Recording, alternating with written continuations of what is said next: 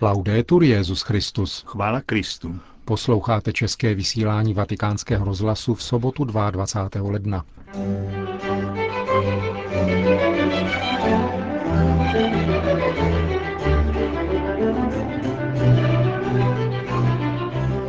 Důležitost přípravy a připuštění ke svátostnému manželství bylo tématem dnešní promluvy Benedikta XVI.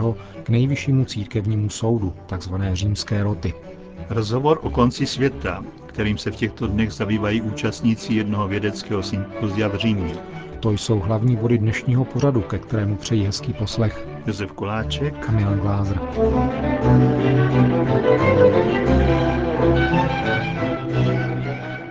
Zprávy Vatikánského rozhlasu. Vatikán. Pastorační péče při přípravě a připuštění ke svátostnému manželství bylo téma, kterému Benedikt XVI. Věnoval pozornost při dnešní audienci pro členy Tribunálu Římské roty, tedy nejvyššího církevního soudu, který řeší otázky eventuální anulace katolických sňatků. Toto každoroční setkání na začátku soudního roku je pro papeže jakožto nejvyšší autoritu přímé a obecné moci v církvi příležitostí k zamyšlení nad specifickými otázkami katolického pojetí manželství. Benedikt XVI. Připomněl, že v kontextu pokoncilní debaty o kanonickém právu, kdy se diskutovalo o vztahu mezi pastorací a kanonickým právem, poukázal ctihodný Jan Pavel II. Na nepravdivost přístupu, podle něhož pastorační ohledy mají umenšovat důraz na kanonické právo. Tváří v tvář nynější krizi rodin papež dnes vybídnul k maximální pastorační péči při přípravě a připuštění k manželství, přičemž si posteskl, že předmanželská příprava, dotazování snoubenců, ohlášky a další vhodné prostředky nezbytného kanonického šetření bývají nahlíženi jako úkony výlučně formální povahy. Je rozšířena mentalita, řekl svatý otec, podle níž při připouštění snoubeneckých párů k manželství by pastýři měli postupovat velkoryse, protože je ve hře přirozené právo osob uzavřít sňatek. Benedikt XVI. Však zdůraznil, že při zvažování jus connubii, totiž manželského práva, je třeba se řídit láskou k pravdě. Nejedná se totiž o nějaký subjektivní nárok, kterému by měli pastýři vyhovět pouze formálním uznáním, nezávisle na skutečném významu manželství. Právo uzavřít sňatek předpokládá, že je možné a zamýšlené jej doopravdy uzavřít, to znamená v pravdě jeho podstaty tak, jak jej podává učení církve. Nikdo si nemůže nárokovat právo na manželský obřad. Jus connubii se totiž vztahuje na právo uzavřít autentické manželství. Pro připuštění k manželství je třeba seriózně ověřit přesvědčení snoubenců ohledně neodvolatelných závazků, které jsou nezbytné pro platnost svátostí. Seriózním rozlišováním v tomto ohledu se bude moci předejít tomu, aby emotivní hnutí nebo povrchní důvody vedly snoubence k přijetí odpovědnosti, kterou potom nedovedou ctít. Snoubenci musí být přivedeni k objevení pravdy svého povolání k manželství, včetně jeho charakteristických vlastností, jednoty a nerozlučitelnosti. Důležité jsou v tomto kontextu otázky předmanželského protokolu, které nemají být pokládány za pouze byrokratickou záležitost. Jde naopak o jedinečnou pastorační příležitost, kterou je třeba zhodnotit s plnou vážností a pozorností, kterou si sňatek žádá, a v níž se pastýř prostřednictvím dialogu plného úcty a srdečnosti snaží pomoci dotyčné osobě stanout seriózně tváří v tvář pravdě o sobě samé a o svém lidském a křesťanském povolání. V tomto smyslu dialog, vedený vždy s každým snoubencem odděleně a aniž by přitom byla snižována vhodnost dalších rozhovorů s oběma snoubenci společně, vyžaduje atmosféru naprosté upřímnosti, v níž by se měl klást důraz na fakt, že samotní snoubenci jsou prvními, kdo jsou zainteresováni a ve svědomí povinováni uzavřít platné manželství. Tímto způsobem lze rozvíjet účinnou pastoraci, která předchází pozdějším anulacím manželských sňatků. Bisogna adoperarsi affinché si interrompa nella misura del possibile il circolo vizioso. Je třeba se přičinit o to, aby se v mezích možností přerušil bludný kruh, který se nezřídka vyskytuje mezi samozřejmým připouštěním k manželství bez odpovídající přípravy a seriózního zkoumání potřebných předpokladů k jeho uzavření a soudním výrokem, který je někdy podobně snadný, byť opačně nasměrovaný, a kterým se manželství anuluje pouze na základě konstatace jeho ztroskotání. Papež vybízí všechny, kdo působí v předmanželské pastoraci, k důraznému uvědomění síl odpovědnosti na tomto poli. Církevní soudy pak vybízí, aby předávali jednoznačné poselství ohledně toho, co je v manželství podstatné, v souladu s církevním učitelským úřadem a kanonickým právem, a mluvili přitom jednohlasně. Poukazuje pak také na nezbytnost správného posuzování příčin neschopnosti manželského souhlasu.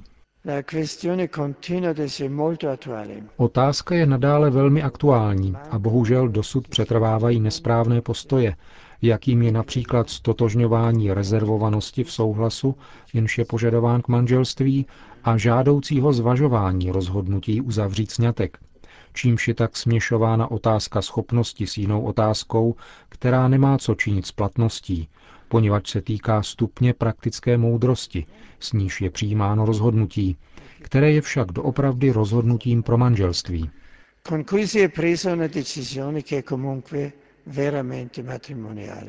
Je nebezpečné, pokračoval Benedikt XVI., hledat důvody neplatnosti v jednání, které se netýká vzniku manželského souhlasu, nýbrž jeho realizaci v životě.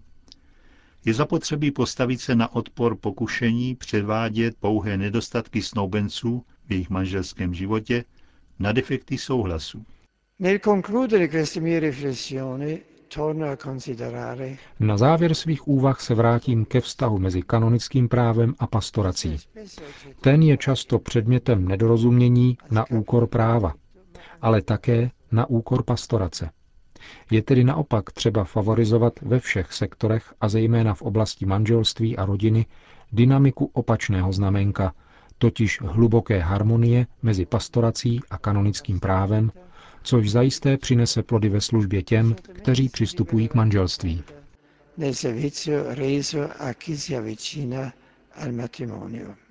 Řekl Benedikt XVI. Členům tribunálu Římské roty.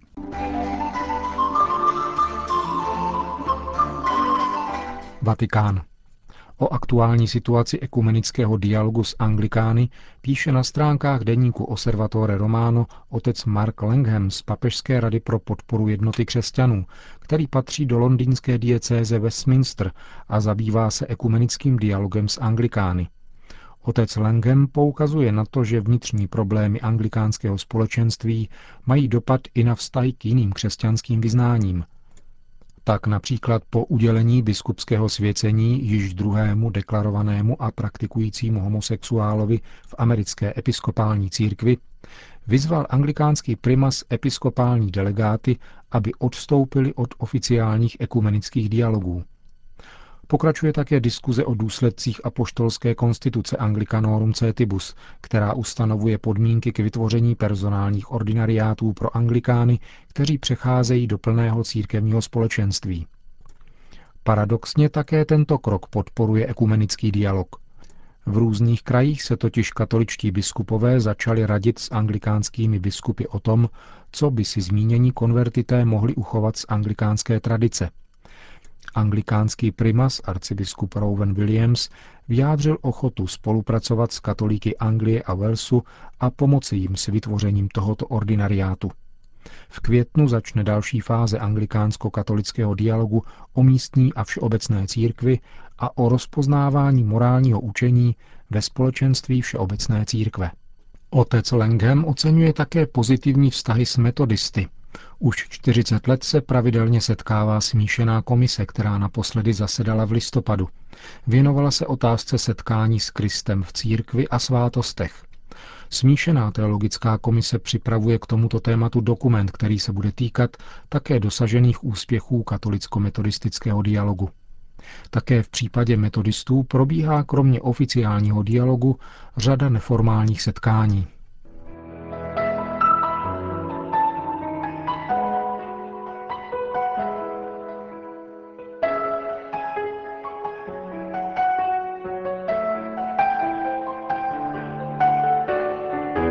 Od pátku do neděle se v Římě koná festival věd, kterého se každoročně zúčastní významní vědci nejrůznějších oborů a disciplín.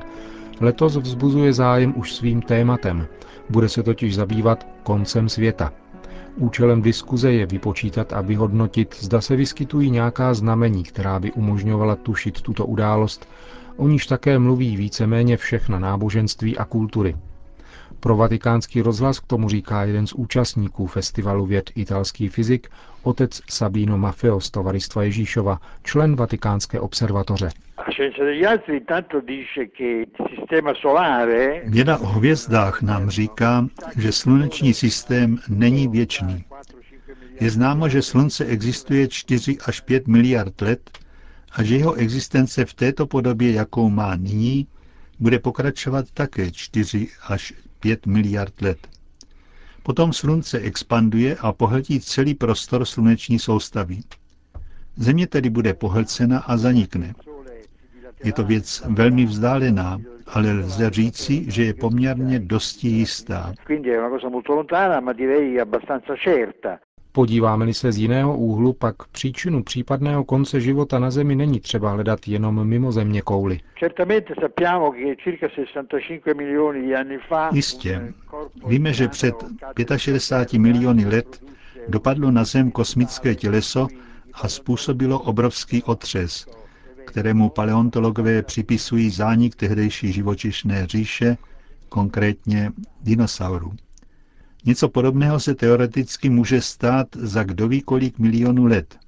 Je to zcela nevyzpytatelné.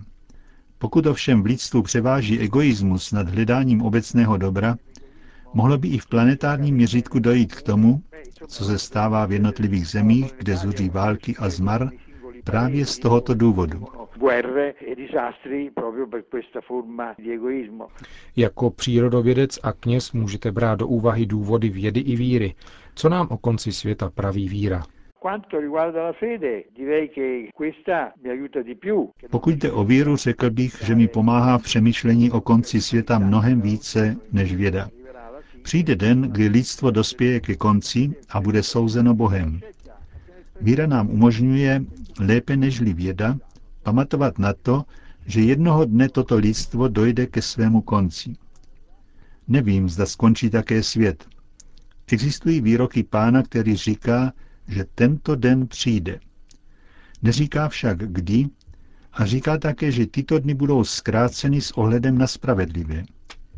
Mohli bychom se tedy ocitnout v situacích natolik těžkých, tristních, hrozných a krutých, že by Boží milosrdenství mohlo onu dobu zkrátit na přímluvu spravedlivých, těch, kteří jednali podle Pánových přikázání. Říká otec Maffeo z Vatikánské observatoře v souvislosti s takzvaným festivalem věd, což je každoročně pořádané vědecké sympózium. Jehož letošním tématem je konec světa.